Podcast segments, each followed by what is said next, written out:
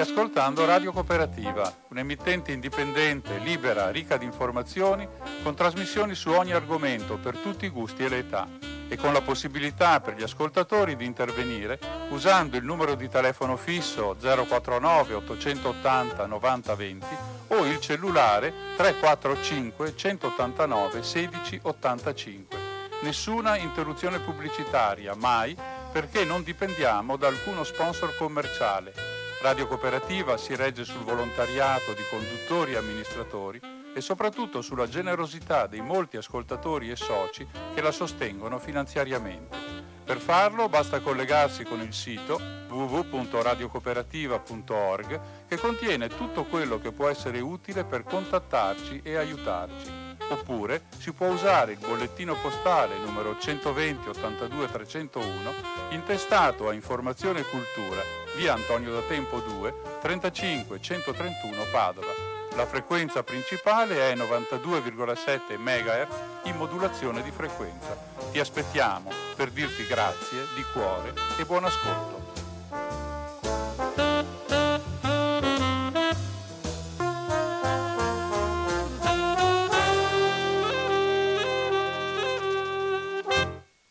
Buonasera da Radio Cooperativa, da Umberto che oggi, venerdì 14 di febbraio dell'anno 2020 dà avvio ad una nuova puntata di Cinema 2, la rubrica quindicinale di cinema che va in onda appunto su questa rete dalle 19.15 alle 20.45 al venerdì ogni due settimane.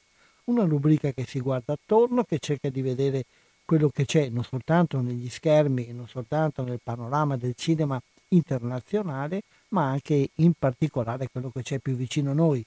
Tanta voglia di cinema, tanta passione di cinema anche qui attorno a noi.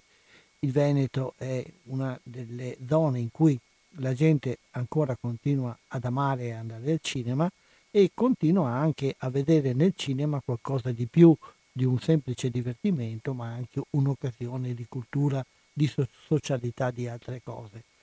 Storicamente ci sono sempre stati nel Veneto da moltissimo tempo dei luoghi, delle associazioni, delle attività di cultura cinematografica anche in piccoli paesi più o meno disseminati al di fuori delle grandi città ed è anche a queste realtà che sopravvivono ancora e a volte nutrite da una grande voglia, da una grande passione di, di amare il cinema, e a queste realtà che noi cerchiamo di, di dedicare il più possibile lo spazio. Questa sera eh, facciamo conoscenza con una realtà storicamente ben radicata nel suo territorio. Facciamo un salto nell'Alto Vicentino, nella zona di Breganze in particolare, dove vive e prospera il Cineforum eh, Verdi. Abbiamo il contatto con la Presidente della, de, dell'associazione che organizza questo cineforum. Vi chiedo un, qualche eh, secondo di tempo per fare il collegamento e poi facciamo una chiacchierata con lei.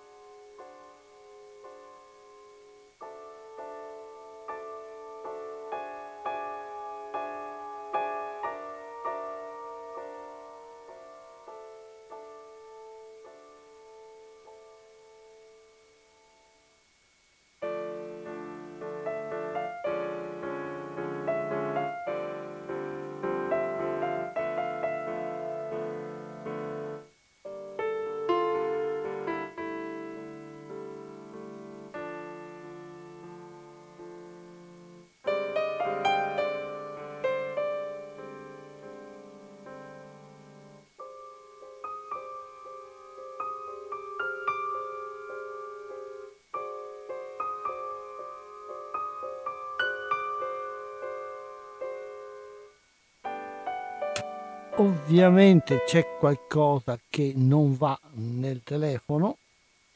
Ecco, forse arriva adesso la telefonata. Pronto, Radio Cooperativa? Sì, salve, sì, sono salve, Giovanna Bassanna. Giovanna, grazie, anche di aver richiamato perché non so cosa capita con i telefoni cellulari eh, c'è da fidarsi però fino a un certo punto ecco grazie intanto di aver accettato il nostro invito grazie e, a voi grazie a voi e partiamo subito allora a dire eh, che cos'è il Cineforum Verdi di Breganze come è nato che storia ha cominciamo so che ha una storia abbastanza interessante alle spalle.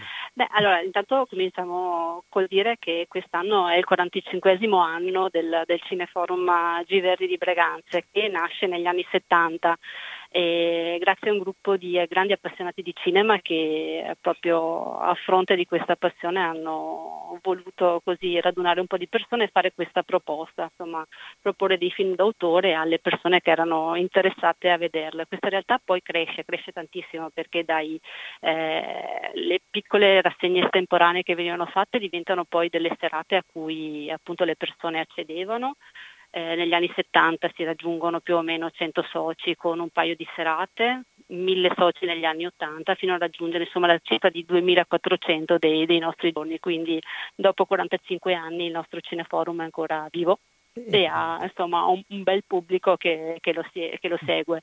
E niente noi siamo un gruppo di tutti volontari, insomma io ci tengo a dire che oggi faccio solo da portavoce di, di questo gruppo fatto da un gruppo direttivo eh, che è il cuore che così pensa a non solo ai film da proporre in rassegna, ma anche alle altre iniziative per dare appunto valore alla proposta che facciamo, ma anche fatto da altri 100 volontari che con uh, tutti appunto proprio volontari, insomma, che grazie al loro tempo e alla loro passione che, che condividiamo, insomma, tutti la passione per il cinema, ci, ci, aiutano a portare avanti queste iniziative. Ci sono le maschere, i proiezionisti, chi scrive eh, le recensioni, chi si occupa della gestione della sala e quindi insomma un bel gruppo di persone persone che portano avanti questa iniziativa. Quanti, siete, permette... quanti sì. siete, più o meno? Come... I volontari sono un centinaio. Però. Sì, poi lo coordiniamo noi come gruppo direttivo dove siamo una decina di persone e, e, niente, insomma, grazie a loro riusciamo a portare avanti l'iniziativa in tutti questi anni. Il gruppo direttivo, insomma, è il cuore che pensa alle proposte, ai film da, da proiettare e anche alle rassegne parallele, perché insomma, la nostra associazione non fa solo la rassegna che comincia ad ottobre e finisce verso fine, fine marzo con 25 film a cui possono accedere i soci, ma negli anni insomma ci siamo anche un po' divertiti a fare delle proposte eh, parallele e alternative alla, ai giorni di rassegna. E, beh, I giorni di rassegna intanto bisogna dirlo perché sono cinque, noi facciamo Cineforum dal martedì al sabato e da quest'anno abbiamo anche introdotto il giovedì pomeriggio dove insomma almeno un centinaio di persone, forse più, eh, vengono a vedere i film anche il giovedì pomeriggio mentre per quanto riguarda gli eventi che gestiamo, insomma che da qualche anno gestiamo in, in parallelo, mh, mm, siamo molto orgogliosi del, del, primo festival, del primo festival, ovvero il Breganze Film Festival, nato eh, quattro anni fa, grazie all'idea di Sergio Del Maso che è il nostro direttore artistico. E nel Breganze Film Festival mettiamo in concorso sei film italiani. Sì e, mh, sei film italiani che appunto concorrono, concorrono perché poi il pubblico che viene a vederli vota, ma vota non solo il film, ma vota anche in qualche maniera gli interventi che vengono fatti perché insomma, abbiamo la, la fortuna di riuscire a vedere questi film anche grazie al contributo di chi il film poi lo realizza. Nel, nei questi quattro anni sono venuti a trovarsi diversi attori, diversi registi, insomma io ho un po' che per orgoglio faccio, le faccio i nomi, insomma mostri sacri, diciamo mostri nel senso buono come Michele Placido, Fabrizio Lentivoglio, Renato Carpertieri, attori come Alessandro Borghi, Benicio Marchioni, eh, registi come Claudio Giovannesi, Sidney Sibile, insomma un bel gruppo di, di, persone che ci hanno sostenuto in questa iniziativa e, e, che hanno permesso al nostro pubblico, al pubblico che è venuto a vedere appunto questi film, che vota i film che, che poi appunto sono in concorso, hanno portato un contributo importante per, uh, insomma, per la visione del film ma anche per eh, dare valore a quello che poi noi teniamo di più, ovvero andare dentro i film capire meglio, capire anche grazie appunto a chi i film li, li realizza e li vive. Insomma, con questo festival eh, abbiamo appunto cercato insomma, di dare una finestra nuova nella, soprattutto nella nostra programmazione, ma anche per, per, chi ama il cinema e chi viene a vedere il cinema a Breganze, che grazie appunto a questo festival può insomma, approcciarsi al, al, cinema italiano che è un, un bel cinema, insomma, non, noi ci teniamo tanto a fare una proposta molto varia come, sì, come eh, aree, insomma, come zone, come filmografia, ma ci teniamo tanto anche al cinema italiano. Il festival, questo festival ha una caratteristica specifica, che tipo di film ospita? Allora, non, intanto sono film, sempre film italiani, film italiani mh, mm, dove o il regista o gli attori sono emergenti. E, mm, quindi insomma l'idea era di appunto dare questa, la possibilità di gustare questa nuova ventata di cinema italiano che da qualche anno è forte e viva. Le faccio l'esempio di, di, qualche film che abbiamo, che abbiamo, anzi le dico i vincitori delle, ultime, delle precedenti tre, mh, tre edizioni. Il primo anno ha vinto La pelle dell'orso, il secondo anno Smetto quando voglio del regista Sidney Siviglia, l'anno scorso Quanto basta. Quest'anno tra i film che abbiamo proiettato ci sono stati Il campione, La paranza dei bambini. Proprio questa domenica abbiamo in programma 18 regali. Quindi insomma l'idea è proprio di eh, dare uno spazio al cinema italiano e dare uno spazio ai nuovi registi o ai nuovi autori che eh, si stanno, stanno, venendo avanti con questa nuova ventata di, di cinema italiano. E che... proprio parlando, prego, prego. No, no, continui pure, poi hai fatto la parola. No, no, una cosa inoltre che abbiamo aggiunto l'anno scorso come iniziativa è mh, dare la possibilità non solo al nostro pubblico serale, questi film, il Brasile Festival con le sei proiezioni più la finale mh, ha come appuntamento una domenica al mese, ma abbiamo insomma, pensato che non solo appunto il pubblico serale può insomma, accedere a questi film, ma dall'anno scorso il Breganze Film Festival, il BREF, è diventato anche un progetto allargato alle scuole. Quindi dall'anno scorso il film che viene proiettato la domenica sera viene poi portato nelle scuole il lunedì, sempre lo stesso film, sempre con gli ospiti e quindi i ragazzi delle, delle scuole, sono tutte scuole della, insomma, limitrofe a Breganze, insomma hanno la possibilità di tanto vedere un film eh, come si, si deve vedere, insomma come si, vedeva, si, si vede quindi in sala con eh, il proiettore, con, insomma, con, con, come un pubblico e non solo con i dispositivi, insomma con questi nuovi mezzi che sono sicuramente dei mezzi per poter gustarsi il film, ma le emozioni che dà il, il cinema insomma, restano quelle della, della sala insomma.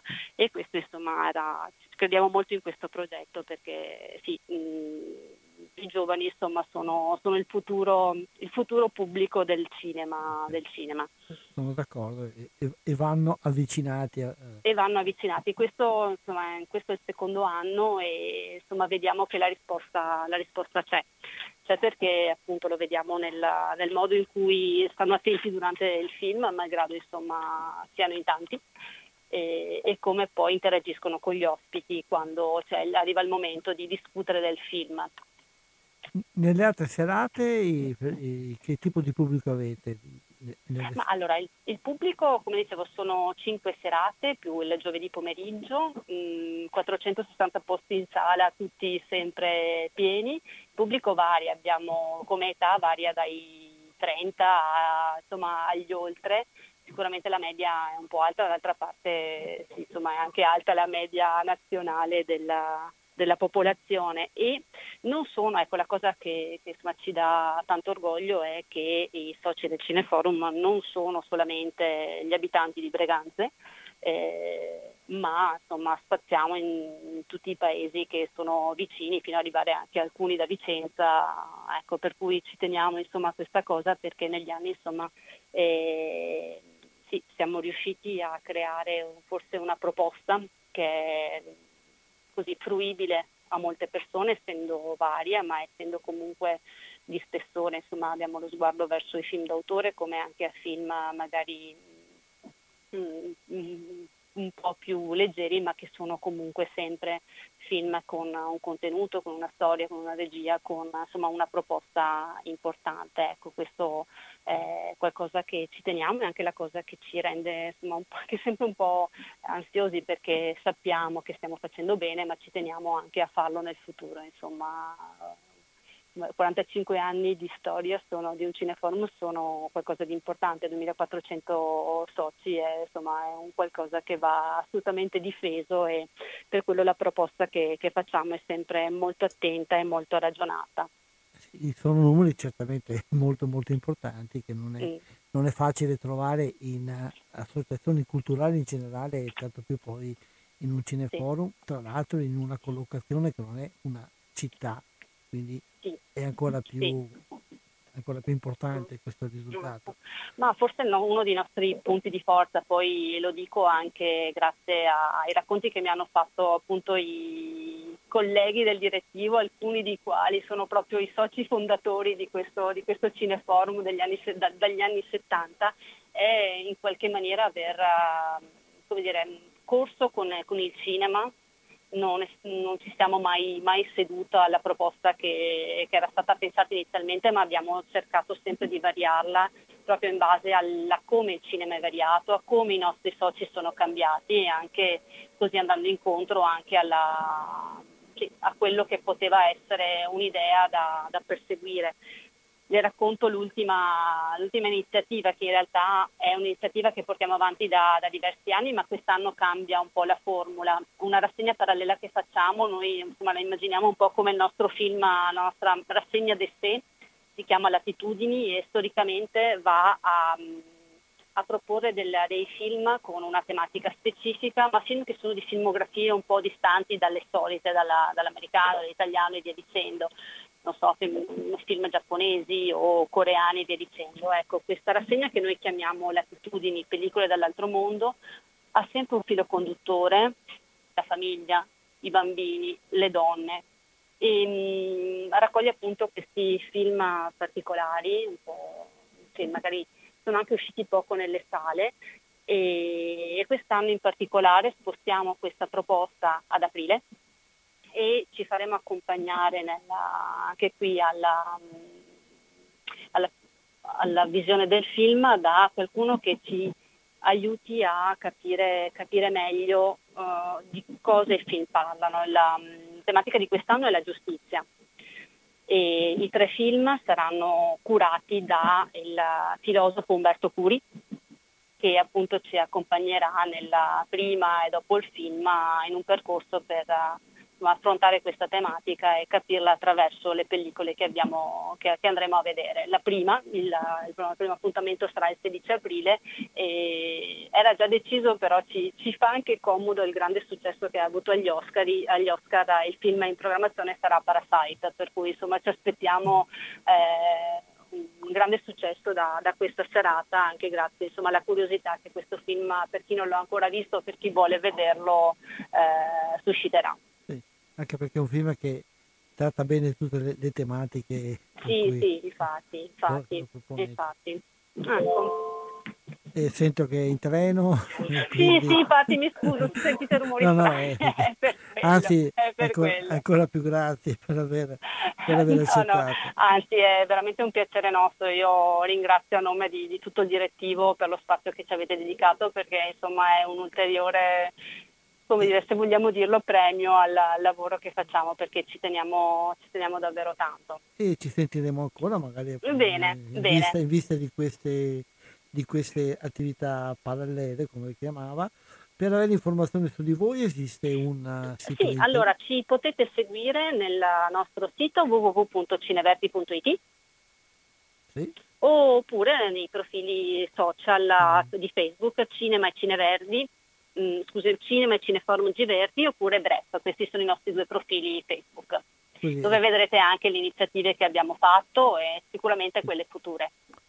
Per chi vuole anche magari della zona o che ha voglia di eh, partecipare alla vostra attività, questi sono gli, i riferimenti. Esatto, esatto. Gli appuntamenti che ho citato sono aperti a tutti e quindi non, non è necessario avere la tessera, ma insomma quindi aspettiamo volentieri il pubblico anche, anche nuovo che grazie a voi insomma può aver uh, avuto qualche curiosità nel, nel conoscerci. Speriamo di darvi una mano perché ci piace sempre grazie, grazie. Grazie, grazie mille, grazie mille a tutti. Buon viaggio e buona serata. Buon lavoro, arrivederci. Grazie mille, arrivederci, grazie. Grazie.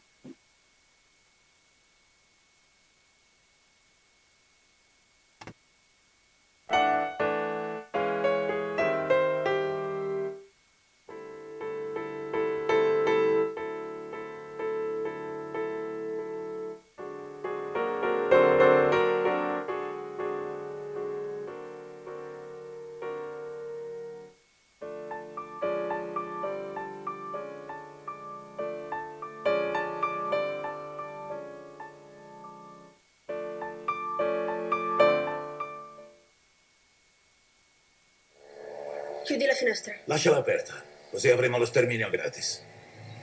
Dio, che puzza.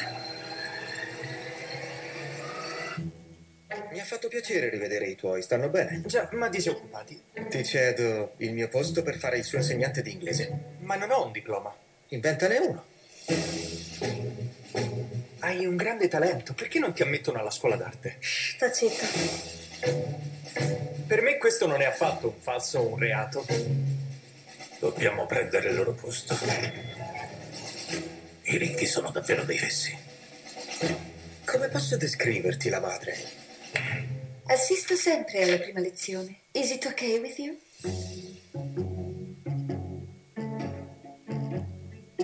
Io credo che mio figlio sia un artista nato. È uno scimpanzé, vero? È un autoritratto. Pazzesco. Nessuno dei suoi insegnanti d'arte è durato più di un mese.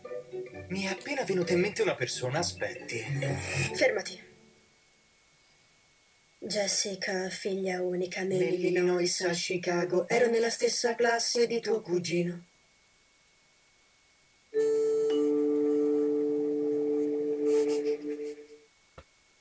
Per chi non l'ha visto, questo era il trailer anzi una parte del trailer di Parasite, il film di cui ci ha appena parlato la nostra telefonica ospite di poco fa e che e tra l'altro in questi giorni è un po' sulle bocche di tutti quelli che in qualche modo si interessano di cinema perché è il film che ha vinto l'Oscar 2020, tra l'altro una, una vittoria abbastanza particolare, direi una, una prima storica, perché il, ad aver vinto i principali premi, eh, il premio come miglior film eccetera, è stato per la prima volta appunto un film che non è un film americano.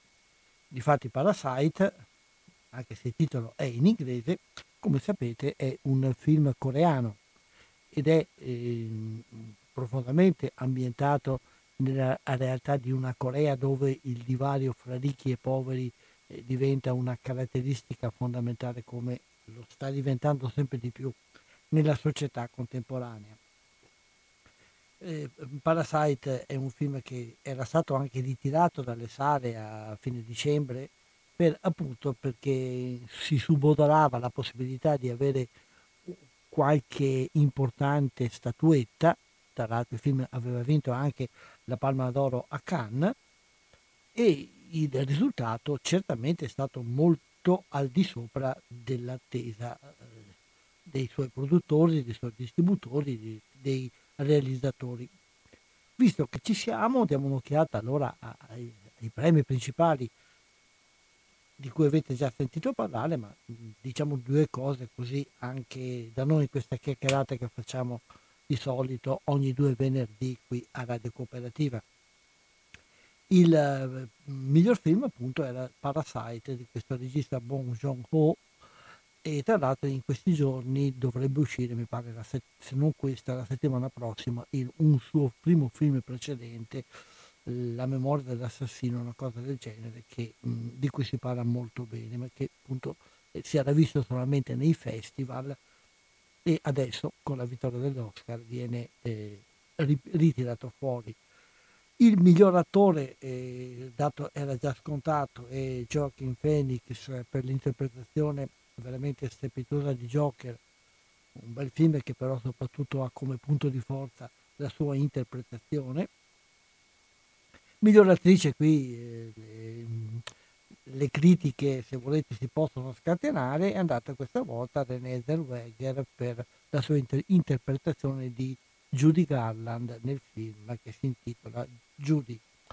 Il miglior attore non protagonista, Brad Pitt, per la parte che ha fatto in C'era una volta a Hollywood di Quentin Tarantino, mentre la miglior attrice non protagonista è Laura Dern, l'avvocato di Storia di un matrimonio, un altro bellissimo film che però eh, ci porta al solito discorso eh, de, dello streaming perché Storia di un matrimonio ha fatto una apparizione dopo essere stato a Venezia, ha fatto un'apparizione veloce di qualche giorno nelle sale e poi si è potuto vedere soltanto in streaming in eh, Netflix. Adesso è stato ritirato fuori un altro po' per qualche giorno nelle sale. Questi i premi più importanti. Che dire, eh, l'Oscar è sempre una cosa particolare, eh, resta direi coraggiosa questa, questa, idea, questa scelta della giuria del premio di aver dato eh, il premio principale a un film non eh, americano, cioè a Parasite. Questo vuol dire tante cose, vuol dire ormai che le dimensioni del cinema si sono allargate, vuol dire che la capacità, le idee, la professionalità, lo spirito artistico si sono molto diffusi un po' in tutto il mondo e che il cinema sta diventando si sta confermando anzi sempre di più come un veicolo culturale che coinvolge eh, la gente in qualunque latitudine e in qualunque, in qualunque situazione si trovi. E, uh, vi ricordiamo che noi la, la, puntata precedente di Cinema 2 avevamo sentito un uh, appassionato regista mm, vicentino Dennis Delay che fa il regista per passione come secondo lavoro e, ehm, che, eh, che, è stato invitato ad un festival eh, di cinema italiano che si è tenuto ad Hollywood proprio alla vigilia dei premi Oscar e questo una, eh, ancora conferma come l'incrocio oggi fra il cinema alto il cinema basso, il cinema miliardario e il cinema fatto soprattutto di voglia di farlo, eh, anche questo è qualcosa che crea degli incroci e che crea un dinamismo. Abbiamo sentito prima da San Giovanni che diceva che la fortuna del Cineforum Verdi di Braganza è stata anche il fatto di essersi saputi adeguare man mano che le cose cambiavano, essersi saputi adeguare ai cambiamenti del pubblico, del cinema ed anche, se volete, della società, beh, questo certamente è una, una cosa che va sottolineata, saper cambiare, sapersi adeguare e il cinema è certamente in questo periodo, in un momento in cui sta facendo tante scelte, sta facendo tanti cambiamenti, non soltanto tecnologici. Chiudiamo quindi questo ricordo del grande cinema e del premio Oscar.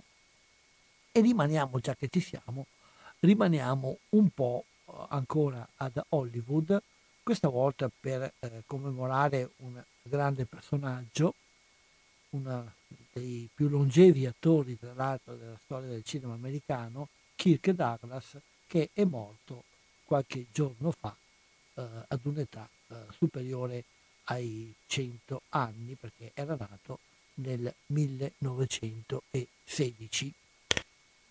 E uno personaggio che, la cui figura è rimasta caratteristica anche perché il volto segnato dalla tipica fossetta sul mento, era un volto difficilmente dimenticabile, ma anche un uh, attore che era dotato di una grande capacità, di un carattere forte ed ha interpretato personaggi molto spesso dotati di un carattere forte in senso positivo, ma anche in senso negativo, quindi grandi eroi, ma anche eh, personaggi spregevoli a volte.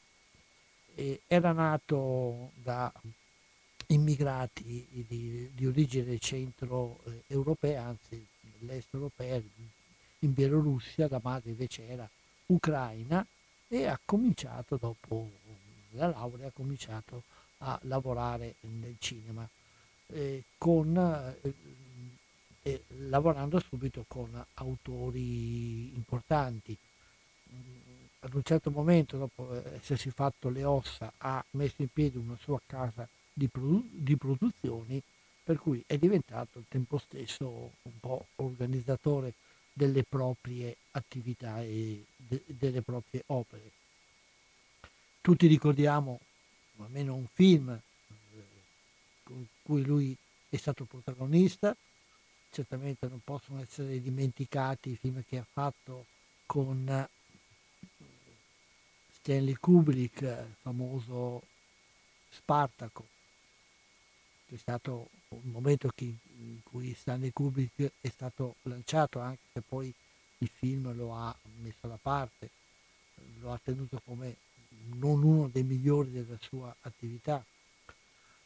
E possiamo ricordare l'Odissea eh, fatta da Caberini per il cinema e la, televisione italiana dove ha interpretato la parte di Ulisse e mh, tanti altri film, eh, caratteristica anche la sua interpretazione del marinaio in 20.000 leghe sotto i mari di Richard Fleischer, uno dei grandi successi degli anni 50 della Disney. Un film che io amo molto e che non si vede invece molto nelle sale ed anche, nelle sale scusate, non si vede più neanche tanto in televisione, non è mai stato fatto tanto circolare in televisione, almeno da molto tempo, o almeno sono io che non sono riuscito ad individuarlo, è L'asso nella manica di Billy Wilder, uno dei, dei primi film che ha eh, messo sotto accusa e alla berlina il, il, circo mediatico che si svolge spesso attorno a degli eventi di grande richiamo della pubblica opinione, che però molto spesso sono eventi drammatici e, do- e dolorosi che vengono sfruttati come occasione di spettacolo dai media. La storia era quella di un minatore che cade in una miniera, non, ha difficoltà ad uscirne e un, un, un giornalista privo di scrupoli eh, si mette a, a, a, creare un rapporto con questo personaggio, lo va a portare da mangiare, parla con lui e intanto fa in modo che i soccorsi non arrivino in tempo o arrivino il più tardi possibile in modo da poter sfruttare la fama di eroe che si sta facendo. E mentre lui eh, così vende ai media questa storia attorno alla miniera si crea un vero e proprio luna park di gente che va a vedere, che si diverte, che gozzoviglia sulle spalle di questo poveraccio che poi alla fine muore. Ecco, questa, questo cinico, violento, ma anche forte personaggio è un personaggio che eh, stava veramente nelle corde eh, di mm, Kirk Douglas. E allora facciamo un omaggio a questo importante protagonista della scena del cinema americano ma anche del cinema internazionale proprio ascoltando qualche passaggio del trailer del film di cui vi ho appena parlato, cioè dell'asso nella manica. Il livello artistico di questo film, la drammaticità della vicenda che esso narra, l'emozione che riesce a suscitare, la insuperabile arte del suo interprete principale, Kirk Douglas. Ci limiteremo a presentarvene alcune scene dalle quali potrete farvene un primo giudizio. Sono qui!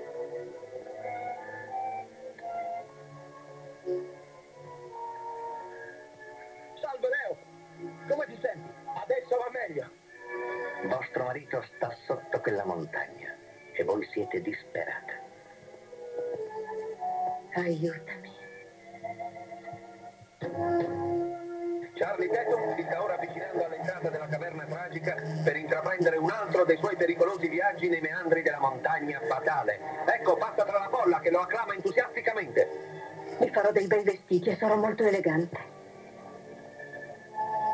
Comincia a togliere quel platino dai capelli. Con questo ritmo di lavoro dovrebbero raggiungere Leo domani sera a quest'ora. Così la libertà si avvicina per quest'uomo che è rimasto sepolto per 129 ore. Non parla che di te, non sta che a te. Puoi comprarti dieci colpi argentate, ma ora devi tenere questa.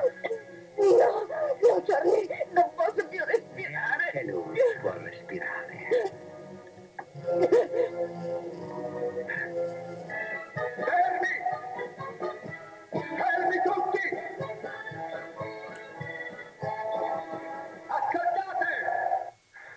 Leo Minosa è morto! È morto un quarto d'ora fa!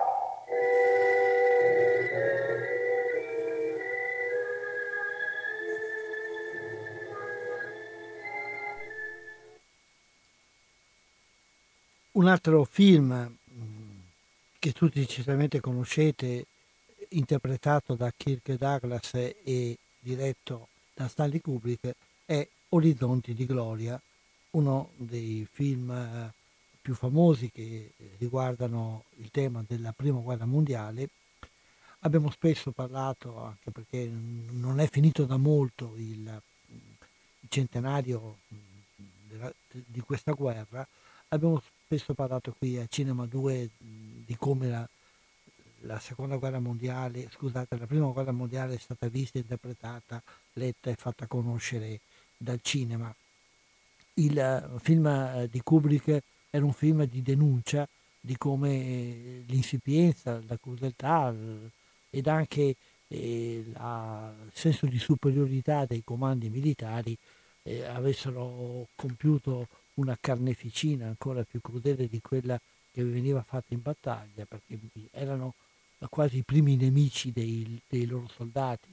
Eh, l'accusa di vigliaccheria eh, che, eh, che, portava alla condanna a morte di soldati che non meritavano questo, la decimazione, le, le storie eh, così, che sono venute fuori con difficoltà anche poi nel racconto della guerra è eh, il tema di questo film, un ufficiale che cerca in tutti i modi di salvare dei soldati che erano stati accusati di vigliaccheria e che mh, erano stati destinati ad essere condannati a morte per dare un esempio ai loro commilitoni. Un film forte che veramente è un film di denuncia, ma anche un film che forse per la prima volta porta lo spettatore dentro le trincee in una maniera che fino ad allora non era ancora stata fatta in maniera così forte, così determinata. E nelle sale in questi giorni un altro film che fa fare un percorso agli spettatori eh, all'interno della, delle trincee, all'interno dei campi di battaglia, ed è 1917, un film che era tra l'altro anch'esso eh, candidato diversi Oscar, un film che attendeva anche più di qualche premiazione, invece ha avuto soltanto qualche piccolo premio secondario, forse è stato il più grande sconfitto di questa edizione degli Oscar. E questo ci, mi, mi, ha dato un po' l'occasione per eh, risentire una, una persona che si occupa molto di rapporto fra il cinema e la prima guerra mondiale, si tratta del professor Alessandro Faccioli dell'Università di Padova che proprio in questi giorni eh, sta vedendo uscire eh, eh nelle, librerie un suo nuovo studio intitolato Visioni della Grande Guerra. la prima parte è Immagini sopravvissute ritrovate e riutilizzate. L'altro volume qui, il volume 2 qui sta ancora lavorando, tratterà di qualcos'altro. Per sapere di cosa si tratta, cosa sono queste immagini sopravvissute, ritrovate e riutilizzate, e sentiamo cosa ci dice proprio il suo autore, ricordando che queste, eh, queste immagini, questi filmati sono i filmati documentari girati durante la, la Grande Guerra da vari operatori che riprendevano eh, il fronte, le operazioni, i soldati, ma sentiamo meglio dalla voce del professor Faccioli di cosa si tratta.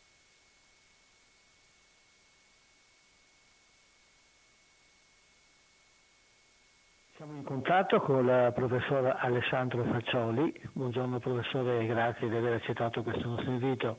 Grazie, grazie per, per, per essere ancora con voi. L'abbiamo già sentito per altre cose varie volte, una delle sue linee fondamentali di ricerca è sul rapporto fra il cinema e la prima guerra mondiale e in questi giorni so che ha pronti alcuni studi che stanno per essere pubblicati o sono appena stati pubblicati su questo. Chiediamo se vuol parlarci allora di questi frutti delle sue nuove ricerche che certamente ci aiuteranno a fare luce in un periodo in cui ancora di prima guerra mondiale si parla parecchio.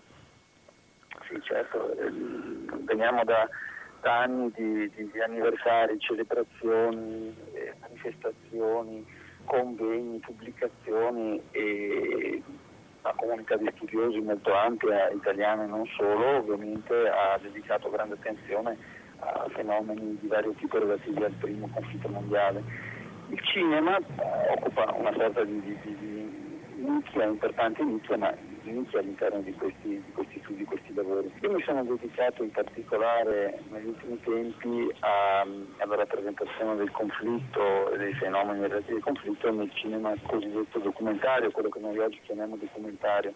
Una volta i filmati che finivano nei cinegiornali, nei documentari, venivano così eh, denominati film eh, dal vero.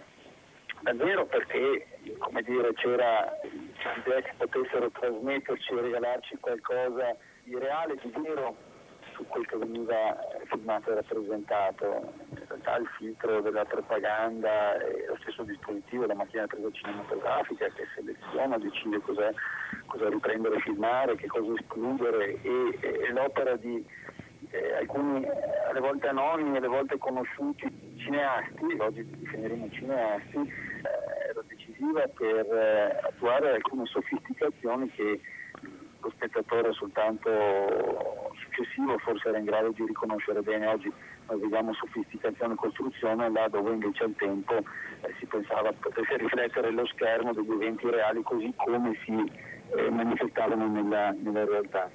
E anche se poi andando a vedere i giornali d'epoca, andando a, a rileggersi le cronache e i documenti, eh, non mancavano le voci di coloro che invece gridavano già al falso già negli anni, già negli anni 10 e negli anni 20, quando invece si costruiscono dei grandi documentari della memoria.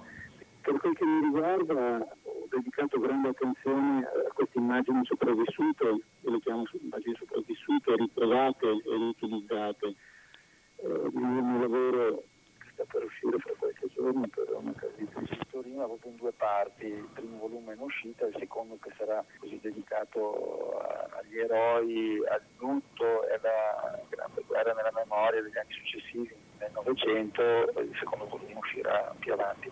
Ma in questo primo io parlo proprio utilizzando una grande metafora, un grande studioso come Warburg, io parlo proprio di un, un groviglio di serpenti, dico il groviglio di serpenti che è la metafora che usa appunto Barbaro con queste grandi immagini che, che ritornano nel corso del tempo. Però è difficile perché ci troviamo di fronte, ed è un po' quello che mi piace sempre ricordare, una conservazione di immagini problematiche, quindi invece noi siamo abituati a dare per scontata l'esistenza di queste immagini che vengono prodotte in occasione di eventi così importanti come una guerra mondiale e diamo per scontata anche la trasmissione da una generazione.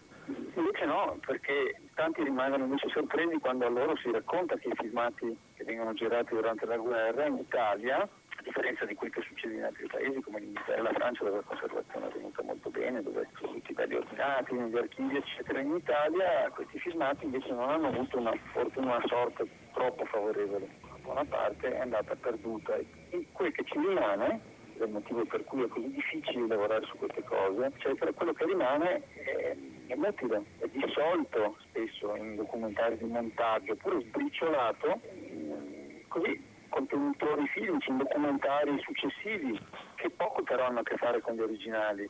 E quindi queste immagini che eh, diciamo cioè, lo spettatore oggi contemporaneo risultano anche un po' noiose, eh, filtrate dalla propaganda, diciamo dalla censura, di, di spostamenti di soldati, con una guerra, un'azione, uno scontro che è abbastanza invisibile perché è irrappresentabile, perché la macchina da presa al tempo non poteva seguire l'evento, eh, come dire, diremo oggi in diretta, no? perché... Eh... Questi operatori avevano accesso da parte dei militari, lasciavano che gli operatori entrassero nelle zone di operazione? Ecco, lì eh, veniamo a un, punto, a un punto dolente, magari ci torno su fra un secondo proprio del caso italiano che è estremamente problematico per i suoi ritardi, e le concessioni e gli scandali. Chiudendo il discorso sulla parte relativa alla sopravvivenza, dicendo che queste immagini che ci arrivano così frammentate, così inutili, così decontestualizzate nei documentari successivi, visto che gli originali dicevano si sono conservati, sono poco riconoscibili oggi. Allora io dico che l'impatto che abbiamo con queste immagini proprio lacerate, problematiche, che sono però testimonianze no, di un passato eh, importantissimo per per la nostra nazione, io dico che è un po' lo stesso di quando noi ci troviamo di fronte a un, un edificio, un monumento costruito con le pietre dell'antichità, ma eh, magari 800 anni dopo, millenni dopo. Di, di, questi edifici, di questi monumenti, hanno a che fare con delle pietre che sono state spostate, un po' come le immagini, no? riutilizzate, ricombinate. E io dico che noi in qualche modo impugniamo la provenienza di queste pietre, ma però stentiamo un pochino a immaginarci no, la forma originaria della costruzione da cui provengono. E voglio dire che oggi le immagini della Grande Guerra che siamo abituati a vedere in televisione, nei documentari, nei prodotti multimediali, eh, su Rai Storia, nei documentari di montaggio che dagli anni 30 al 2000 insomma ci sono piovuti addosso, ci lasciano appena appena intuire i filmati originali da cui, da cui provengono, proprio per la specificità del caso italiano mi chiedeva se i cineoperatori avevano accesso al fronte. Allora, nei primissimi anni della guerra i cineoperatori eh, dire, accreditati, un po' come giornalisti, corrispondenti, potevano avvicinarsi, avvicinarsi tutto sommato con delle regole ben precise, anche con un manuale che viene distribuito con delle regole precise nel 1916. All'inizio vengono accreditate alcune ditte di privati, ci sono degli scandali che coinvolgono ex militari, che coinvolgono alcune personalità anche molto, molto note del tempo che forse approfittano un po' del, di questo permesso per guadagnare qualcosa, insomma niente di nuovo eh, nell'Italia del primo Novecento in merito a questi, a questi scandali, ad alcuni abusi e alcuni favoritismi.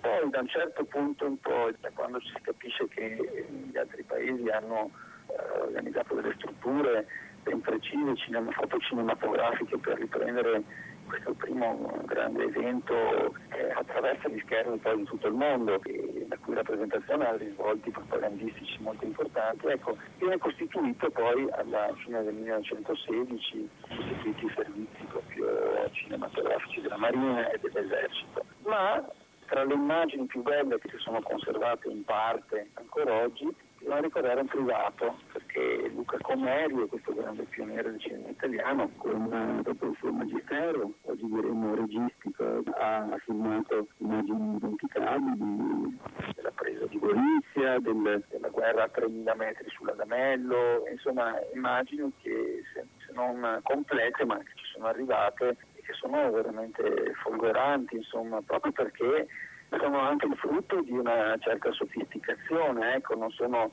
immagini che vengono riprese con una macchina presa che viene messa lì, ma Luca Comerio lo sapeva lunga e compie in pieno il suo lavoro di fissatore di memoria per immagini. Allora si diceva registrare su nastri sensibili il cinematografo la storia, Luca Comerio forse l'interprete più evidente di questo. Poi arriveranno tanti cineoperatori anonimi dell'esercito della marina con immagini molto molto belle, molto importanti, nei giornali e documentari, che ci porteranno ai documentari di montaggio del periodo fascista e dell'intero Novecento. Lei diceva all'inizio che in questi documentari non si deve cercare tanto la verità, ma una certa rappresentazione della guerra. Che tipo di rappresentazione emerge da questi prodotti? Quello che ci viene fatto vedere è qualcosa di altamente stereotipo, bisogna dirlo, eh, cioè il tempo libero delle truppe, lo spostamento dei materiali, la forza del, degli armamenti o anche la conservazione di, di, di, di un, un patrimonio di armi importanti con alcuni filmati documentari sulle industrie, sulle industrie belliche. E ancora le parate, le onorificenze attribuite, la rappresentazione di personaggi eh, molto, molto, noti nel loro agire al fronte o nelle, o nelle retrovie. Io dico sempre che bisogna rintracciare un pochino nelle pieghe di questi filmati alcuni elementi di grande interesse attraverso i quali noi leggiamo caratteri della società anche italiana di, di allora, eccetera. Ci viene negato questo nei documentari nei cinegiornali italiani perché questi non si occupano delle, più di tanto delle retrovie, di, temi visivi apparentemente secondari come, come, possono essere le donne, i bambini, il lavoro per la guerra. Questi invece ci vengono restituiti imprevedibilmente perché sono negli ultimi decenni che abbiamo avuto accesso a questi, accesso a questi materiali nei filmati stranieri, in particolare alleati, che, che riprendono per esempio eh, il fronte interno, il Veneto durante la guerra ma lontano dal fronte, almeno fino a Caporetto e soprattutto le nostre città, che interagiscono con questi militari, questi alleati. Si vede Vicenza, si vede Verona, si vede anche Padova che viene filmata nel momento in cui viene bombardato il suo centro storico nel, eh, a ridosso della, della, fine dell'anno. E questi documentari, queste immagini girano per l'Europa. E poi ci sono le immagini del nord-est italiano filmate dai cineoperatori eh, austro-tedeschi dopo Caporetto. Sono immagini molto problematiche perché andare a vedersi filmati integrali vuol dire fare un tuffo proprio nella, nei nostri territori occupati, con tutto quello che è stato negato dalle cineprese ovviamente italiane, non probabilmente mai filmato, e quindi il fenomeno della profuganza, delle, dei materiali sparsi lungo le vie, gli animali abbandonati e morti, insomma sono immagini altamente traumatiche, in cui si prende anche in giro il nemico italiano passato alleato e ora considerato traditore, viene preso in giro dalle didascalie, ma le immagini ci raccontano qualcosa di estremamente duro e particolare, magari nello spazio di qualche inquadratura, di qualche secondo, cioè la lotta per la sopravvivenza di chi è rimasto indottigliato al di qua della linea del fronte quindi prigioniero e profugo, sono immagini se volete rapide ma che altamente significative. Insomma. Beh, diamo già per scontato che lo sguardo del nemico eh, ovviamente è diverso dal nostro, ma eh, perché invece anche gli alleati eh, vedono delle cose diverse? Perché sono, sono, interessati a filmare qualcosa di diverso. Innanzitutto devono dare un messaggio differente rispetto a quello di, per esempio dei cineoperatori italiani nel loro territorio. Intanto loro uno sguardo un discorso generale che non riguarda solo i filmati della guerra, ma in generale filmati del reale che ci vogliono raccontare degli ambienti nuovi in cui ci accostiamo, cioè vogliono raccontare indagare territori, paesaggi, città per loro nuove e curiose per lo spettatore dei loro paesi e lo fanno attraverso la rappresentazione soprattutto del tempo libero dei loro soldati che interagiscono con la popolazione eh, sul lago di Garda o nell'interno del Veneto, del Veneto non, non occupato dopo, dopo Caporetto. E quindi si dà spazio all'interazione con la, con la, popolazione, vengono filmati non soltanto i monumenti più famosi per essere fatti vedere poi a casa, magari a Parigi o a Londra o in Scozia o in America, quindi succede spesso qualcosa, qualcosa minimo. Le strade vengono attraversate da, dagli anziani o dai bambini, le donne si avvicinano ai soldati, ai soldati alleati, vengono mostrati luoghi alle volte minori delle nostre province, tanto che alcuni scorci o di alcuni paesi o di alcune strade, questa è l'unica testimonianza filmata che abbiamo. Alle volte per quel che sappiamo, per quel che è rimasto, tanti filmati anche della prima metà del Novecento, almeno la seconda guerra mondiale, tra i primi filmati di alcuni nostri centri storici ci sono appunto quelli di alcuni cineoperatori durante la prima guerra mondiale stranieri, perché tanti film dal vero, documentari italiani che magari raccontavano le nostre città al di là della guerra, prima o dopo la guerra, non, non sono arrivati a noi. E quindi questi sono anche dei, dei filmati, benché poco conosciuti, che hanno un'importanza storica straordinaria e valida anche per, per il nostro Veneto sicuramente. Lei parlava anche di una differenza nelle modalità di conservazione. Perché questo disinteresse da parte delle nostre strutture? Un po' sfortuna, perché il nostro patrimonio ha subito anche degli incendi, un po' mancata organizzazione, perché molti filmati già negli anni 20 vengono trasferiti da un archivio all'altro, eh, c'è una piccola battaglia in relazione alla loro conservazione per eh, costituire un museo insomma, di immagini cinematografiche della guerra. Tra Istituto Luce e altri, altri. Non si sa bene che cosa sia successo e non è documentato fino in fondo lo spostamento di un sacco di pellicole della guerra. Sicuramente è intervenuto qualcosa, la stessa operazione dei documentari, dei grandi documentari di montaggio dell'Istituto Luce, cioè Guerra Nostra e Gloria, per gli anni 20 e gli anni 30 che prendono in carico le immagini superstiti della guerra per farne una grande antologia visiva, così ce la dice lunga perché probabilmente i filmati originali utilizzati che vengono tagliati, vengono eh, strutturati, vengono appunto mostrati in questi grandi documentari celebrativi successivi, probabilmente gli originali non sono più rim- stati rimessi a posto e restituiti agli archivi.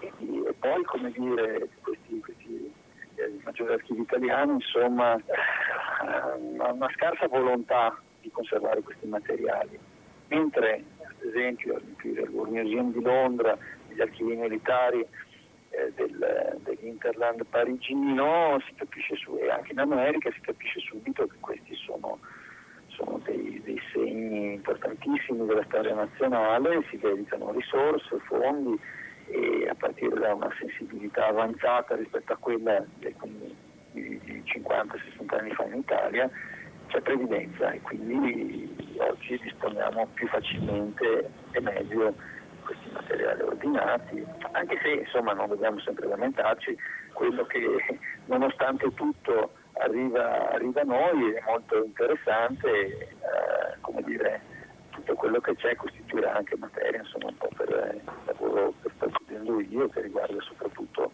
la seconda parte di questa, di questa piccola eh, di questa piccola impresa, divertimento che mi riguarda, appunto dicevo le immagini dei, delle rovine, degli eroi e, o antieroi insomma, della guerra italiana, in particolare per quel che riguarda gli eroi, la, la rappresentazione cinematografica di quattro personaggi molto conosciuti anche dal grande pubblico come Francesco Baracca, Cesare Battisti, Gabriele D'Annunzio e il fondatore del Santo Stefano, cioè Luigi Rizzo, ma anche quello che mi interesserà capire di più, eh, scandagliando un po' questi archivi europei e americani, è proprio la, la, la rappresentazione del fantasma della guerra, cioè dopo la guerra questa volontà di, di ritrovare quello che resta della violenza eh, attraverso immagini abbastanza fantasmatiche di, di, soldati che corrono sullo schermo, che vengono riconosciuti dalle famiglie nel lungo e doloroso dopoguerra e con questa ansia da riconoscimento appunto che va ben al di là della ragione. E queste rappresentazioni un po' fantasmatiche, come dicevo, del soldato e della guerra, questa comunità decisamente allargata insomma, del dolore decenni ha fatto il paio con tutta una serie di manifestazioni, se si vuole anche un pochino sotterranee, che i grandi storici hanno descritto nelle loro grandi opere sulla Grande Guerra, da Winter a, a, a Moss, eccetera, cioè l'evocazione, se vogliamo, anche un pochino degli spiriti, il, fiorire eh, proprio di queste, questa comunicazione eh, attraverso i medium insomma, con i trapassati, con i propri figli giovani morti, sono fenomeni molto dolorosi che hanno riflesso poi anche i fenomeni cinematografici, insomma, relativi alla memoria e al riconoscimento. Il cinema narrativo dedicato alla Grande Guerra ha un po' tenuto conto di questo materiale?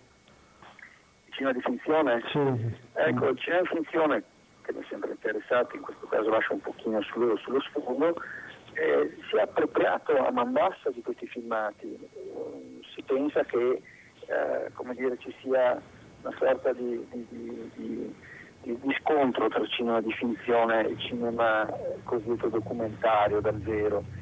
In realtà io parlo un po' di, mostri a due teste, perché eh, per tantissimi anni, senz'altro nel corso degli anni 20, 30, 40 e 50 soprattutto, ma anche oltre, il, i film di finzione inglobano, fagocitano ampi brani del cinema dal vero, quasi per accreditare in alcuni passaggi no, la veridicità di quello che si sta raccontando o dare una spruzzata di verosimiglianza a un racconto, un racconto finzionale o creare un senso, come dire, una suggestione a basso prezzo. Il risultato è stato quello di deprezzare il valore di questi filmati documentari perché vengono eh, utilizzati in maniera stereotipa, un po' buttati lì, alle volte eh, senza grandi strategie spiace dirlo, anche l'ultimo film di German Horn, Torneranno in pratica, era un'opera forse di, di grande interesse, tratto da un bellissimo racconto di Roberto, eh, se vogliamo un'opera retorica, ma comunque importante, importante di, di un grande maestro. Ecco, alla fine butta lì tutta una serie di, immagini poco giustificabili anche da un punto di vista narrativo, se vogliamo, alla fine del film, come è stato fatto per decenni dal cinema italiano, ma anche dal cinema internazionale, che ha sfruttato a basso prezzo queste immagini della Grande Guerra, ottenendo il risultato di, di renderle poco interessanti e noiose, se vogliamo.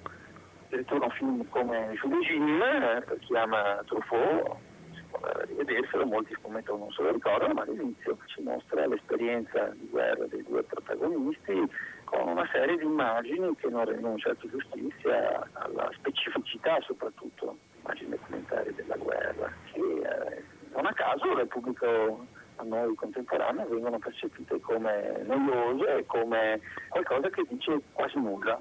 Quindi dobbiamo un po' cambiare il nostro modo di eh, rivedere questi materiali, anche di rivedere la storia, beh, c'è sempre il, questo nuovo modo di volgersi al passato. Eh, ma chi ci porge, chi ci porge queste, queste, queste, immagini alle volte dovrebbe avere qualche volta una maggior sensibilità, qualche volta un progetto ben definito, anche perché insomma quando si citano queste immagini non c'è, non c'è una grande attenzione, le immagini vengono utilizzate della guerra originali, degli anni 10 vengono in tutti i paesi eh, e da sempre utilizzate come un passepartout per parlarci genericamente della guerra, ma questo a prescindere dal fatto che sia state girate in un certo anno, in una certa situazione, quindi sono immagini che vengono prese impunemente perché nessuno si fa scrupolo di spiegare qualcosa, insomma vengono veramente gestite nella maggior parte dei casi in maniera poco appropriata con tante eccezioni, tante felici eccezioni, però insomma il risultato è che più di una generazione di spettatori hanno a che fare in maniera abbastanza caotica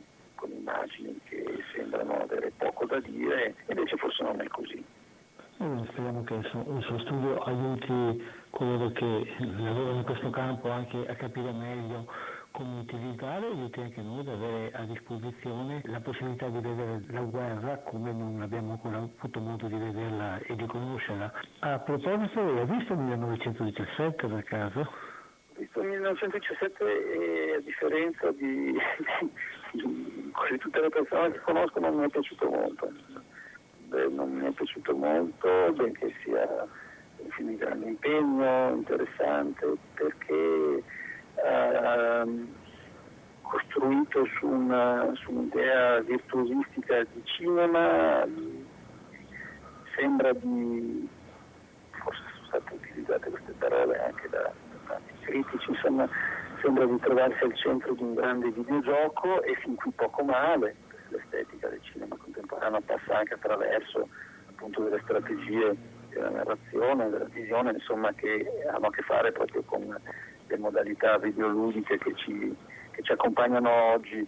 Eh, ma Stringi Stringi non dice veramente niente di originale sull'esperienza della guerra dei personaggi calati nella loro, nella loro realtà insomma, bellica e che è quello che a noi interessa di più in fin dei conti e l'idea del piacere visivo di trovarci al centro di una storia dal punto di vista scenografico trattata eccezionalmente, insomma mi sembra davvero un film, un film povero in relazione alla, a quello che ci, ci comunica dell'esperienza di guerra. Certo, se uno spettatore giovane non, il film del passato e non, non si può fare una colpa, insomma, si trova di fronte al 1917, capisco, si viene si, è coinvolti, però diciamo, non l'ho amato particolarmente.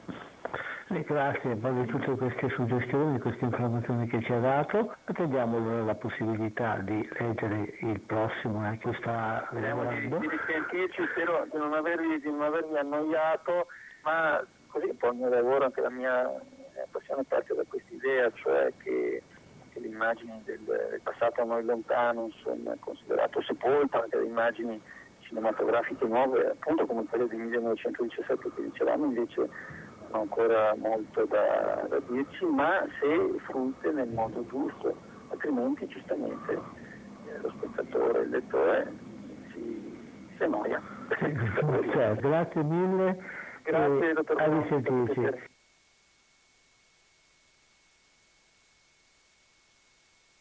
Blake, scegli un uomo. Porta la tua roba. Speravo che oggi fosse un giorno buono. La speranza è una cosa pericolosa. Tu hai un fratello nel secondo battaglione. Sì, signore. Stanno per finire in una trappola. L'ordine è consegnare un messaggio perché fermino l'attacco di domani mattina. Se fallite, sarà un massacro. Senti, parliamo nel momento. Ok. Abbiamo l'ordine di passare. Quella è la prima linea tedesca. Al riparo! Se non siamo furbi, nessuno salverà tuo fratello. Lo salvo io.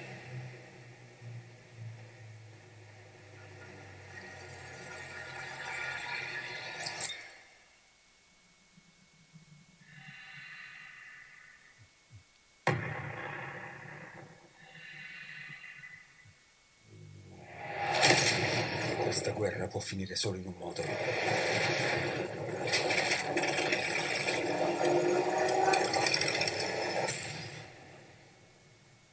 Vince chi sopravvive. I'm going to see my Non possiamo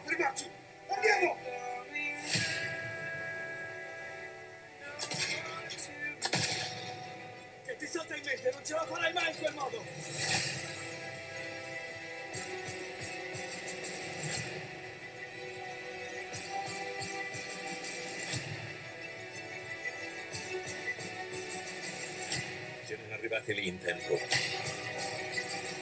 perderemo 1600 uomini, tra cui tuo fratello. Buona fortuna.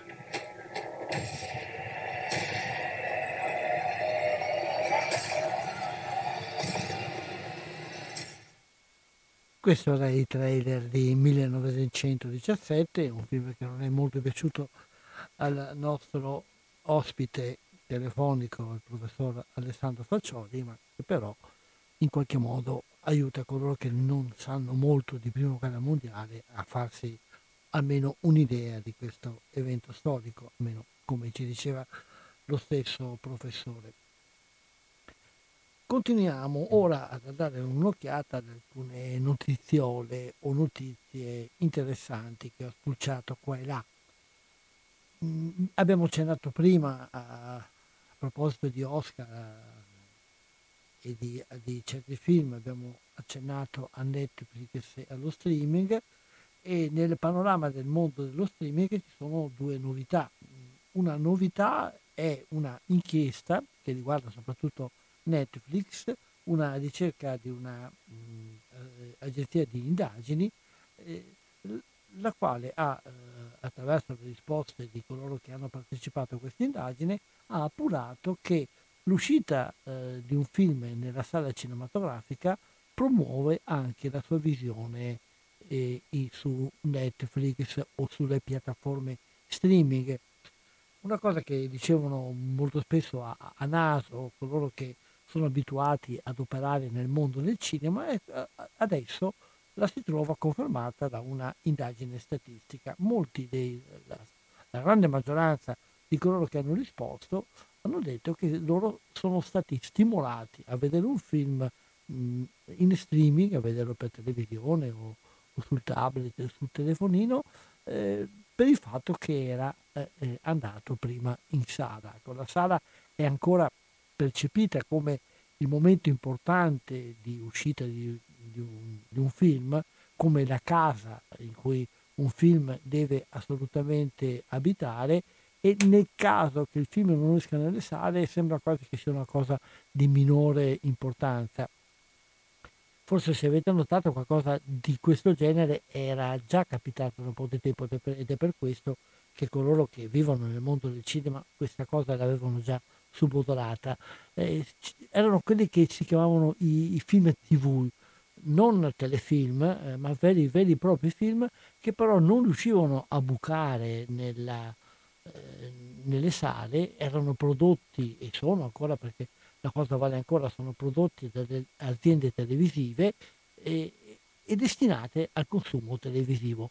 Ecco, questi film televisivi, anche perché un po' forse non avevano quell'impegno produttivo che hanno, che hanno i film che erano destinati ad, arri- ad, arrivare nelle sale, erano visti come prodotti un po' secondari. E quindi sì, lo, lo vedo, se questa sera non c'è niente, niente altro da vedere, quel filmetto tv sì è carino, però non è un granché. Se devo scegliere magari un vecchio film visto al cinema, preferisco vedere quello.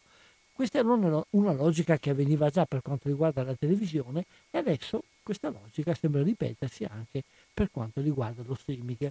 Il film che appare sugli schermi ha ancora nella, nella percezione generale eh, una, una, una, qualità in più. Il fatto di essere uscito nello schermo vuol dire che è un film che merita un'attenzione diversa dagli altri. E questo è una cosa che forse contribuirà a un incontro, ad una collaborazione maggiore fra queste due modalità di uscita. Il panorama del, dello streaming anche italiano sta per essere ormai stravolto dall'arrivo di una nuova potente realtà, è quella della Disney, che eh, si, si avvia a 126 milioni di abbonati globali nel mondo e sta per spaccare anche in Italia. Eh, Disney propone le sue opere e, le opere delle varie, delle varie case che ha acquisito negli ultimi anni e si propone a prezzi più bassi, notevolmente più bassi di quelli a cui si propone Netflix e quindi sarà una bella gara, sarà, ehm, sarà eh, in, interessante vedere come si evolverà si evolverà e chi vincerà. Sempre nel campo delle piattaforme, eh, ultimamente stiamo assistendo anche alla nascita di piccole piattaforme destinate non a grandi successi e grande pubblico, ma desti- destinate ad un pubblico di elite, ad un pubblico di nicchia, eh, a gente che vuole vedere dei film che sono, altrimenti non arrivano, non perché eh, non, non vogliono arrivare sugli schermi, ma perché non ce la fanno.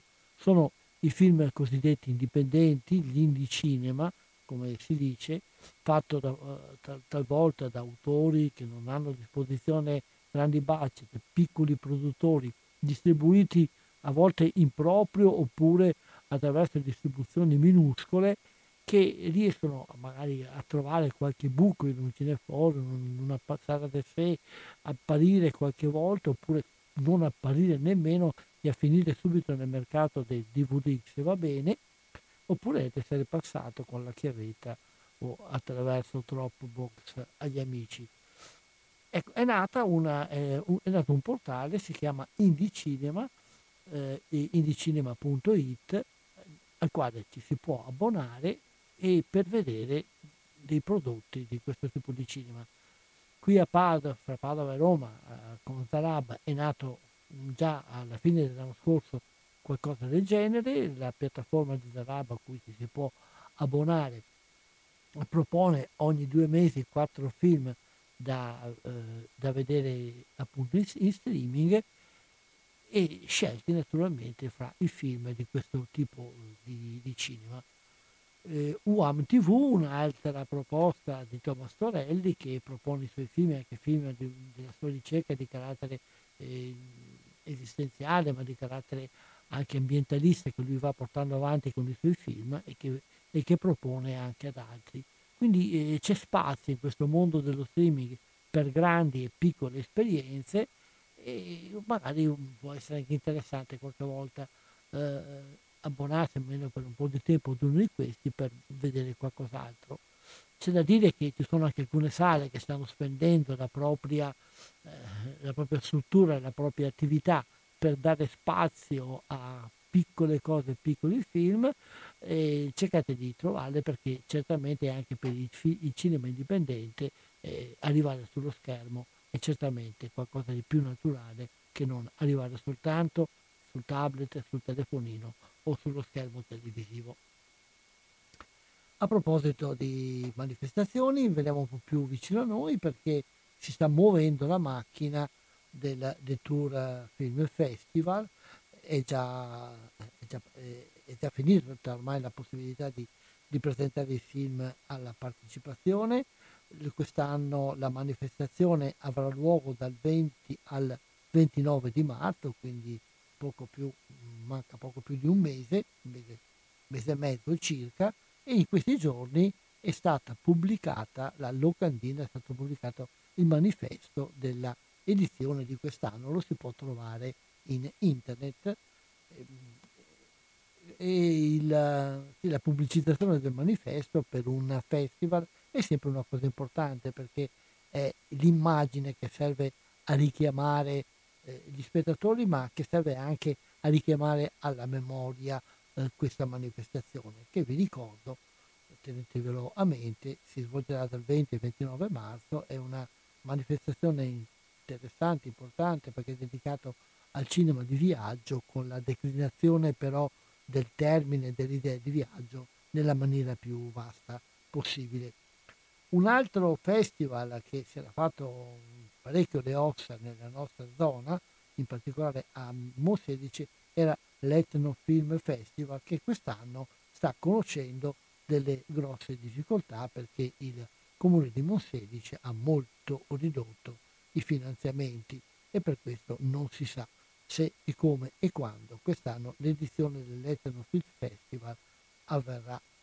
La, la struttura organizzatrice di, di, questa, di questo festival è eh, però attiva e, sta, e, propone, come fa ogni anno, eh, la scuola di documentario etn- etnografico che si svolgerà dal settembre al, eh, del 2020 al maggio del 2021. Sono aperte le iscrizioni, chi è interessato eh, consultando il sito etnogram, etnodramma, scusate, www.etnodramma.it può trovare tutte le informazioni relative alle possibilità e alle modalità di partecipazione il, l'associazione Officine Veneto di Treviso propone un corso di sceneggiatura con Marco Pettenello. Eh, vi ricordate che noi abbiamo seguito spesso le attività del master in sceneggiatura organizzato all'Università di Padova, che quest'anno però non è stato attivato, è stata attivata una scuola di sceneggiatura. Sembra che l'attenzione per eh, insegnare a scrivere cinema eh, sia abbastanza diffusa ed ecco allora questa proposta di Officine, Vene, eh, eh, di Officine Veneto che propone un corso diretto da uno dei più mh, quotati sceneggiatori italiani di origine padovane che è Marco Petenello. Il corso si articola in due weekend intensivi per un totale di 32 ore di lezione in aula. Sarà presso la sala Venier di Treviso ed offre anche poi un'attività di tutoraggio per le esercitazioni.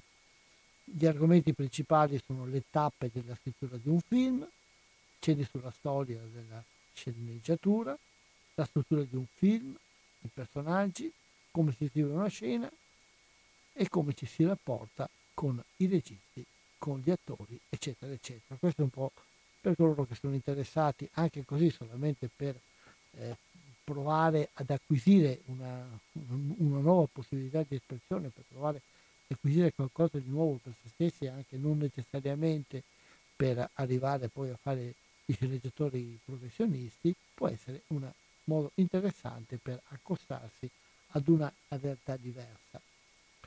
Continuano le attività di varie mh, associazioni, di varie sale cinematografiche, prima però di mh, darvi un po' alcune indicazioni delle cose che, a cui potete partecipare in questo periodo, eh, vorrei darvi un'occhiata a qualche film che sta uscendo eh, o che è nelle sale in questi giorni. Eh, ecco, fra le cose italiane che più si segnalano è Figli di Giuseppe, Benito, eh, di Giuseppe Bonito con Paola Cortellesi e Valerio Massandrea, una giovane coppia che eh, però si trova ad affrontare grosse difficoltà con la nascita del secondo figlio.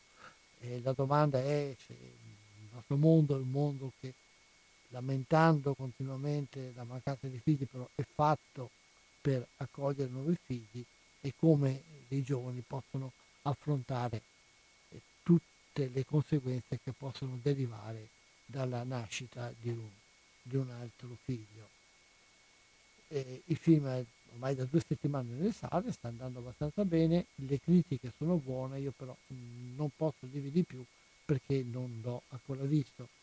Un altro film che è interessante soprattutto per tematica è Il diritto di opporsi eh, di Destin Daniel Critton, un film americano che ritorna ancora una volta, il cinema americano si è molto occupato di queste cose, della tematica di segregazione o comunque di differenziazione razziale negli Stati Uniti, è la storia di un giovane, eh, di un uomo condannato a morte per omicidio, eh, condannato a morte soprattutto perché bisognava trovare un colpevole, un capo espiatorio e naturalmente questo condannato a morte è un nero e per questo eh, c'è il processo dell'attività di un giovane avvocato che rinuncia ad una grande carriera nella mendicità proprio per difendere questo tipo mh, di accusati. Scorriamo velocemente, tanto per segnalare qualcosa molto particolare, Il lago delle oche selvatiche che si è visto a Cannes, un film eh, cinese eh, ambientato in, nel mondo della, della malavita con una visione direi anche abbastanza tragica e drammatica, mentre invece drammatico però eh, interessante perché ci apre la finestra su una realtà eh, stiamo dimenticando è alla mia piccola Sama la storia di eh, vera eh, di una giovane filmmaker siriana che allo scoppio della guerra nel suo paese decide di non fuggire, cosa che avrebbe potuto fare, ma di rimanere con suo marito medico per cercare di aiutare e di, document- di aiutare la, le, le persone che vivono nella guerra e di documentare la loro vita. Il film però è la cosa originale che è pensato come una lettera, una videolettera che questa mamma manda alla sua bambina per spiegare come mai non l'hanno portata in salvo al sicuro in un paese lontano, ma sono rimasti a esporla alle difficoltà, ai pericoli della guerra. E vediamo ancora se c'è qualcosa, un altro film sul che parla di arte, questa volta sono gli impressionisti segreti per gli amanti dell'arte, ogni tanto c'è qualche film che tratta di qualche personaggio o di qualche momento importante della storia dell'arte. Un'altra um, cosa interessante, eh, però non so ancora se arriveranno degli schemi di Padovani, è Cercando Valentina per gli appassionati del fumetto, eh, un film dedicato a Guido Crepà da Giancarlo Soldi. Mm, e poi nelle sale Judy, la storia di Judy Garland con René Zellweger che ha vinto il, l'Oscar per la sua interpretazione.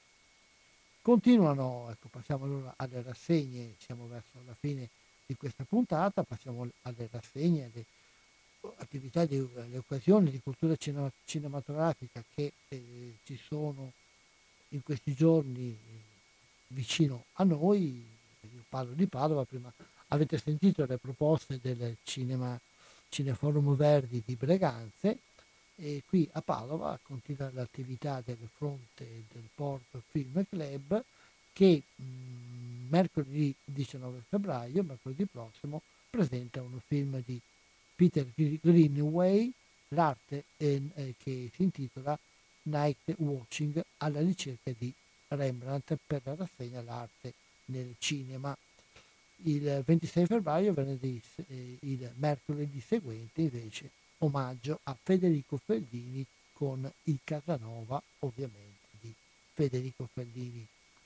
Vediamo qui vicino a noi nelle prossime settimane, mm, anzi cominciamo da oggi, alle 21 fra poco a Piove di Sacco il Cinema Forum Marconi propone Effetto Domino, il bel film di Alessandro Rossetto. Eh, passiamo al lunedì 17 dove al, al Multiastra di Padova ci sarà uh, un film di Jean-Luc Godard, un film storico, Bond Apart, mentre il circolo Mandy Screen eh, del, degli studenti del centro del, del comitato studentesco di via Santa Sofia presenta House of Thousand Horses di Rob Zombie.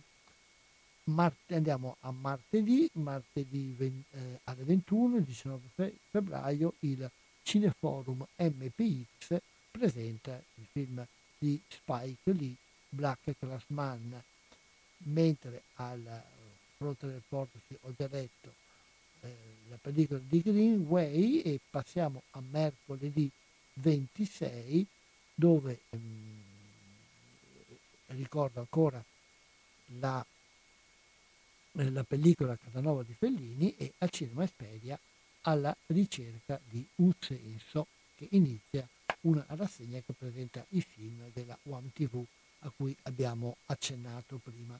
Queste sono un po' le occasioni. Eh, abbiamo un po' chiacchierato di varie cose in questa puntata, spero che siano risultate interessanti, vi ricordo che questa era Cinema 2, la rubrica quindicinale di cinema che, si, eh, che ha luogo dalle onde di Radio Cooperativa, l'emittente che trasmette dagli studi di Strada Battaglia in provincia di Padova ed in comune di Albignasego. Eh, vi ricordo che questa radio, se vi interessa, se vi piace e si legge solamente sull'aiuto eh, di, di, coloro che pensano che meriti di continuare a sopravvivere perché le sue trasmissioni le interessano e quindi vi ricordiamo che la radio ha veramente un grande, grande, grande bisogno di essere sostenuta economicamente perché i costi aumentano e le possibilità finanziarie diminuiscono. Ecco, ne va della vita o della morte di questa radio e per questo sollecitiamo a tutti coloro che ci vogliono bene, che eh, credono nel progetto che stiamo portando avanti di una radio eh, che non, che non si fa comprare, che non è pagata da nessuno, ma che è pagata soltanto da coloro che la amano e l'ascoltano. Eh, per aiutarla c'è il conto corrente postale 120 82 301 intestato a informazione e cultura via Antonio del Tempo 2 35 131 Padova nel sito della radio www.radiocooperativa.org potete trovare anche le indicazioni per bonifici bancari o altre modalità di, eh, di pagamento, anche con PayPal eh, o da altre cose. Eh, grazie a tutti coloro che sono stati in ascolto, vi do appuntamento fra 15 eh, giorni con una nuova puntata di Cinema 2 e vi lascio continuando ancora una volta con l'omaggio che abbiamo mh, cominciato a dedicare a Kirk Douglas scomparso da pochi giorni e, e lo facciamo con il film di Stanley Kubrick Orizzonti di Gloria, ovviamente il trailer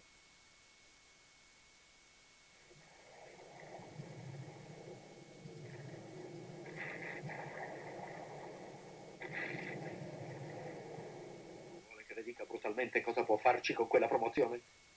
Colonnello, chieda scusa o la faccio mettere agli arresti. Mi chiedo scusa di non essere stato del tutto franco con lei. Chiedo scusa per non aver rivelato i miei veri sentimenti. Le chiedo scusa per non averle detto prima che lei è un vecchio, sadico e degenerato e può andare al diavolo prima che le chieda di nuovo scusa, ora o mai più! Che numero di perdite prevede, generale? Eh, diciamo 5% uccisi dal loro stesso sbarramento, una concessione molto generosa. Un altro 10% nell'attraversare la terra di nessuno e un 20% nel passare i reticolati. Resta un 65%, con la parte peggiore superata. Diciamo un altro 25% nella conquista vera e propria del formicaio. Ci restano ancora forze più che sufficienti per tenerlo. Insomma, più della metà dei miei uomini sarà uccisa.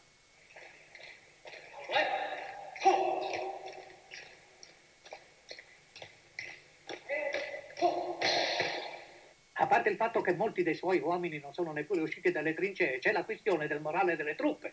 Il morale delle truppe? Certo, questa fucilazione sarà un tonico per tutta la divisione. Ci sono poche cose più incoraggianti e stimolanti di veder morire gli altri. L'aiuto della tua grazia di far penitenza, di emendare la mia vita. Perché devo morire, padre? Perché devo morire, padre? Non ho fatto nulla. Non si interroga la volontà di Dio, figlio mio. Ma io ho combattuto, ho combattuto sul campo di battaglia. Perché non vogliono quelli? Perché non combattono loro a morte?